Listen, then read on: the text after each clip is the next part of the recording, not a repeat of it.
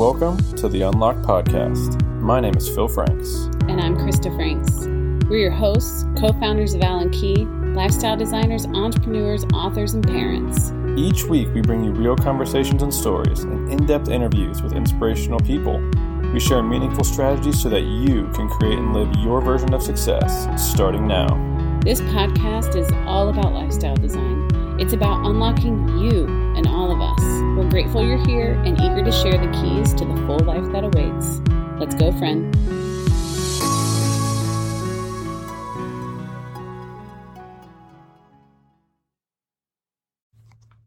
Hi. Hello.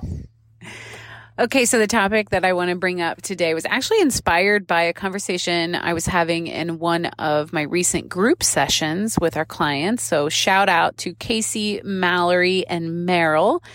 We were having a conversation about pace and they're the ones who sparked it. But in fact, when I was reflecting on it, this idea of pace has come up in multiple different client conversations of late.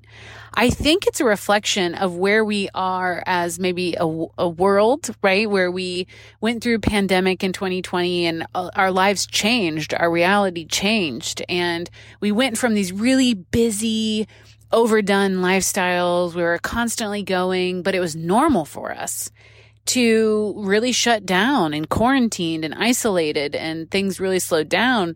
And in that quarantine, you know, as much as we resisted it as a human society for a little while, egoically, we, a lot of people found ease and peace in that and found connection to things that were most important or to family or to themselves.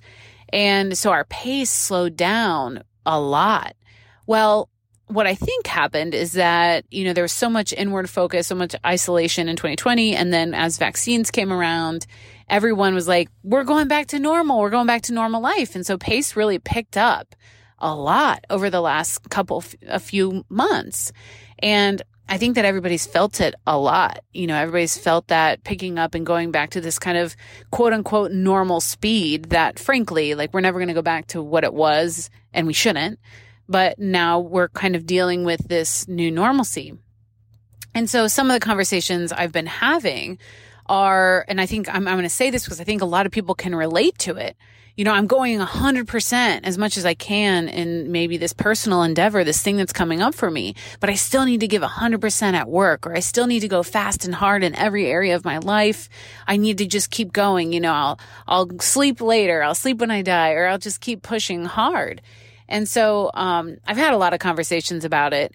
And I know that you and I have actually a very different pace and style, probably similar now than what we used to have. But I thought it could be a really interesting topic for us to reflect on and to think about like how we manage pace, how we think about it for ourselves, and then even how we talk about it with clients. I think that could be really helpful as we all think about what does pace look like going into the fall, going into the new year. Gosh, and I'm like, what, four months? It's wild. Um, so I'm interested when you think about the word pace and specifically about how you apply pace to all areas of life, knowing that we have this very integrated lifestyle. How do you think about it for yourself specifically? This is this is a cool topic because I think it goes a lot of different directions. Um, the first thing uh, that comes to mind as you say, say pace is, um, and this is something we talked about before we started recording, but the idea of like the self-imposed, um, the self-imposed space that is um, your mindset on like what you need to achieve and by when. You know that that thought or that cycle, right? Typically will define that like energetic inertia that you feel. You know, you talk about the collective, like the human collective, like during COVID, like when you would walk outside, there was kind of like a different, definitely a different vibe about the energetic pace of everybody, right? Like you saw people in sweatpants who were like coming out of a meeting and walking their dog or on a walk with their child you know, like, and it was just like a different vibe of pace. Whereas before, like, they had gotten up three hours earlier to like wash their hair and shave and get ready for a meeting. And their day started well before that. So their velocity had to be faster to get to where they were going.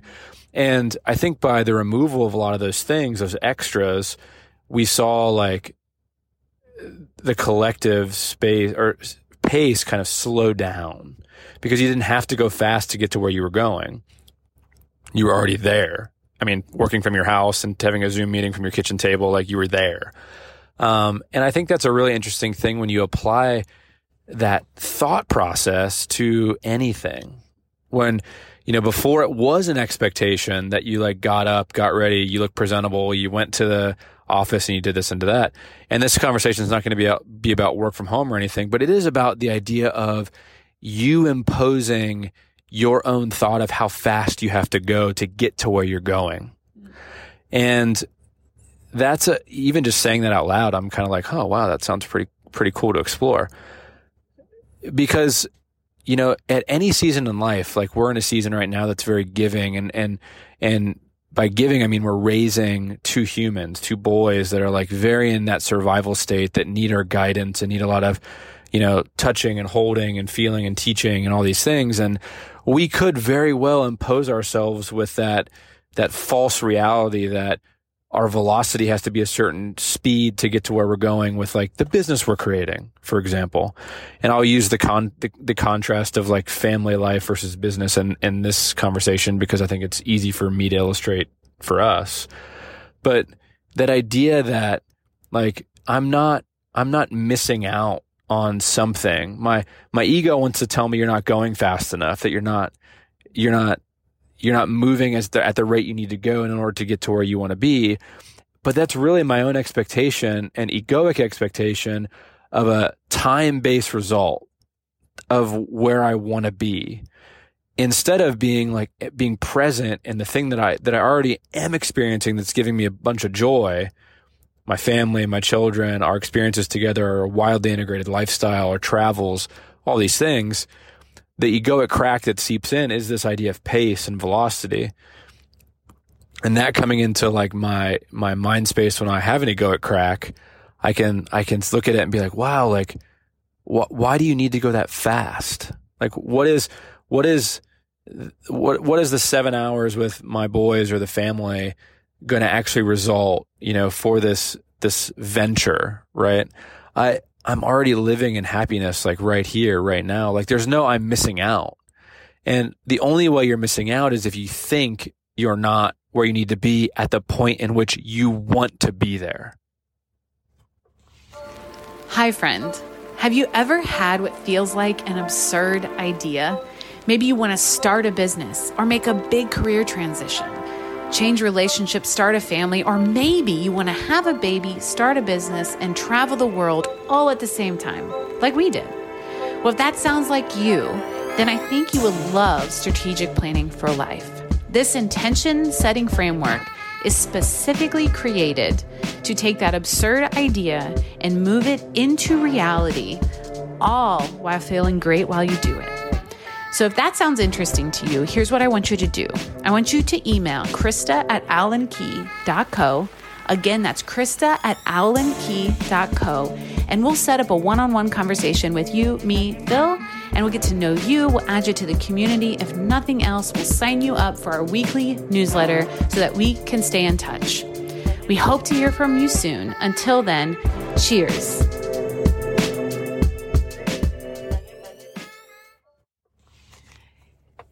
I really love the time based stuff because there there is this expectation of even if it's as simple as oh, I need to get all these things on my to do list done today, and if I'm not, then I'm not being productive or I'm not I'm not succeeding. But in fact, you know, all those things on the to do list don't frankly need to get done, right? We know that from a lot of practice in our own lives and exploration and essentialism and narrowing things down to like the most important things that actually need to get done. And so it can be as simple as, man, I need to hustle harder and get everything done today instead of, you know, these things could probably get done over the next couple weeks, not necessarily today. So I really love that that time based analogy, and I think that's what a lot of people feel. In fact, one of our clients, Ryan, who was just on um, the podcast recently, I think it was two weeks ago.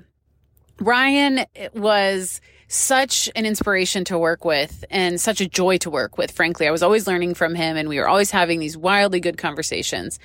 And the one story he told me, and I'm going to just mess it up, really mess it up. So I apologize in advance for that to, to Ryan and to all of you. But he was telling me about this sailing story and that there is these two sailing boats and they were in a competition. Well, one of them, which was really highly like praised for their strategy, they were going to go all out as hard as they could, as fast as they could to win. And the media was really blowing them up and really making a big deal about how they were the best and they were going to be the fastest and they were going to just go all out to, to win this race. The other boat was saying, we're going to, we have it mapped out how much we're going to go each day. And then we're going to have some rest period where we do some maintenance on the boat and we take care of, you know, we take care of ourselves and we take care of the boat. And the really interesting part was that everyone was expecting this other f- speed sailboat to win. The ones who were so adamant about going hard and fast, praising them for this. They thought, oh, they're going to win. Well, what ended up happening was that sailboat died out and didn't actually, when they actually made it, it was so far beyond. I don't even know if they ended up making it. But what ended up happening was this other sailboat that took their time and took rest and did the, the maintenance on the boat. They won and they beat the expected time like beyond measure that they were so shocked by how fast these, the sailboat went and this team went. And I just love that story because it was such a reflection of pace and productive pace, productive pace does not have to be hard and fast in all areas. Sometimes, sometimes the most productive pace needs to be pausing. It needs to be resting. It needs to be slowness. And you know, I'm a big fan of that. You know, I'm a big fan of space and slowness and presence and all of those things, even though I get in my own egoic states and I push hard and I have expectations of where I need to be and when I need to be there. But my natural state is more of that like second boat. But I had a really fun analogy about this when I was running a half marathon. I start this half marathon, and this was when I was much younger. And of course, my much younger self is like, go all out, run as fast as you can from the get go. It's only 13 miles. You're going to be fine. Well, start running and there's this woman next to me and she's walking after, I don't know, probably the first mile and a half. And I was like, oh, she's not going to make it. Wow. She's, she's already done. I don't know why I even paid attention to this woman out of all these thousands of people. Then, I don't know, we're probably 10 miles in and this woman is ahead of me. And I was like, what? What just happened? And then she starts walking again. And I quickly realized that her strategy is to run fast and then to pause with a walk, a decently fast walk. And here I am trying to go all out and I'm just running out of fuel. So by the end, she's crossing the finish line peacefully. I don't know what her body felt like, but she looked great and she was running at a decent speed. And I was chugging along, panting, barely able to finish this race. And that taught me a very valuable lesson about pace. And I think it's so applicable in today's life that there are going to be some areas maybe that we are going hard and fast for a certain period of time. But maybe that means in the other areas of our lives, we can't expect ourselves to go hard and fast in every area. Maybe some we need to calm it down a little bit so that we can go harder in another area. Or maybe, maybe it's just not the season of life to go hard and fast anywhere, but only we know. And we have to have that awareness of our own energy and know what's, what's true to us, what's meaningful to us and how we show up. And any, yeah, I, first of all, I love that story. I think that story is fascinating. And it, it does show the boat one, the boat story that Ryan shared with us, and then also your story with the marathon. Like those things, those things are, are fantastic ways in which we can like really look at how we perceive velocity per result and then how it actually pans out right? And think about that in, in, a more applicable way, right? I guess a marathon, maybe some people haven't run a marathon, but like even when you like the the fallacy that we have to have like this eight hour workday, like how how often are you working a full eight hours? No, like what you said a second ago is like productive productive velocity and productive pace you are likely getting a lot of your work done at some period of that day, whether it's in the morning from 8 to 11 or after lunch from 2 to 4. Like that's what it is. And look at the science behind it. Like there's a bunch of science about like where there's a there's a point of diminishing returns for people and work and energy spikes and all these things. that's amazing to really put into perspective with those two stories and then maybe even layer on that last one with like a productive day at work that story and again it does it comes back to you understanding like where the burst has to be right? Because there are times in our cycles and in our lives in our seasons as we as we say where we need to have like those things come out right? And you've said something to me that i think is really really awesome where you're like look at nature. Like nature is not always in full bloom. Like it blossoms like once a year. It comes back out once a year. After a dormant period of months like uh, depending upon where you live like for us in the midwest it's you know a, a quarter of the year. You know what i mean? Like three to four months of the year if not longer there's some dormancy where it's like rest and rebuilding, and then it comes out in full bloom um, for a, another three to five months of spring and summer. And that's an interesting way to look at yourself too, right? Like if you're going to be going all the time and blooming all the time, like you're going to just completely blow up and burn out. There's just no way that that pace is sustainable. And so when you think about your lifestyle and the things that you're applying your energy to and your time to, I'd think about the things that are like, that are that, right? Like what is seasonal? Like what is now? What can be less of a velocity? What has to be a little bit more of a velocity right now? Or does it have to be velocity at all?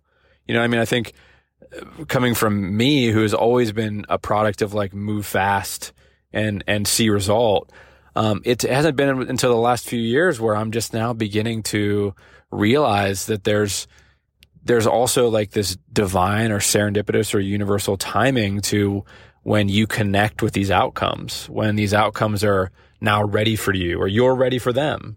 And that elegant dance with the universe and, and how you step through life doesn't have to be like you push and you get a, you get a return or my input equals an output right? You, if you're tuned in to the pace in which you feel energetic about and you, and you feel and have reflected on you and the situation needs, that's all it needs.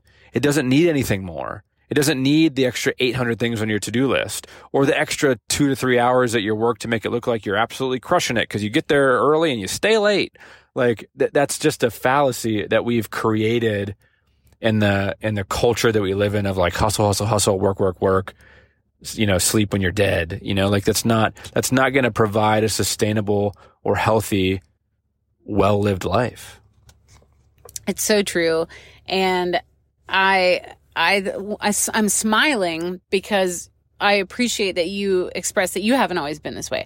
I wasn't always that way. I started as go do all the things all the time, succeed, succeed, succeed, achieve, achieve, achieve. That's how I was raised. That's what I did. And until I realized that I was not going to survive very long if I continued on that path.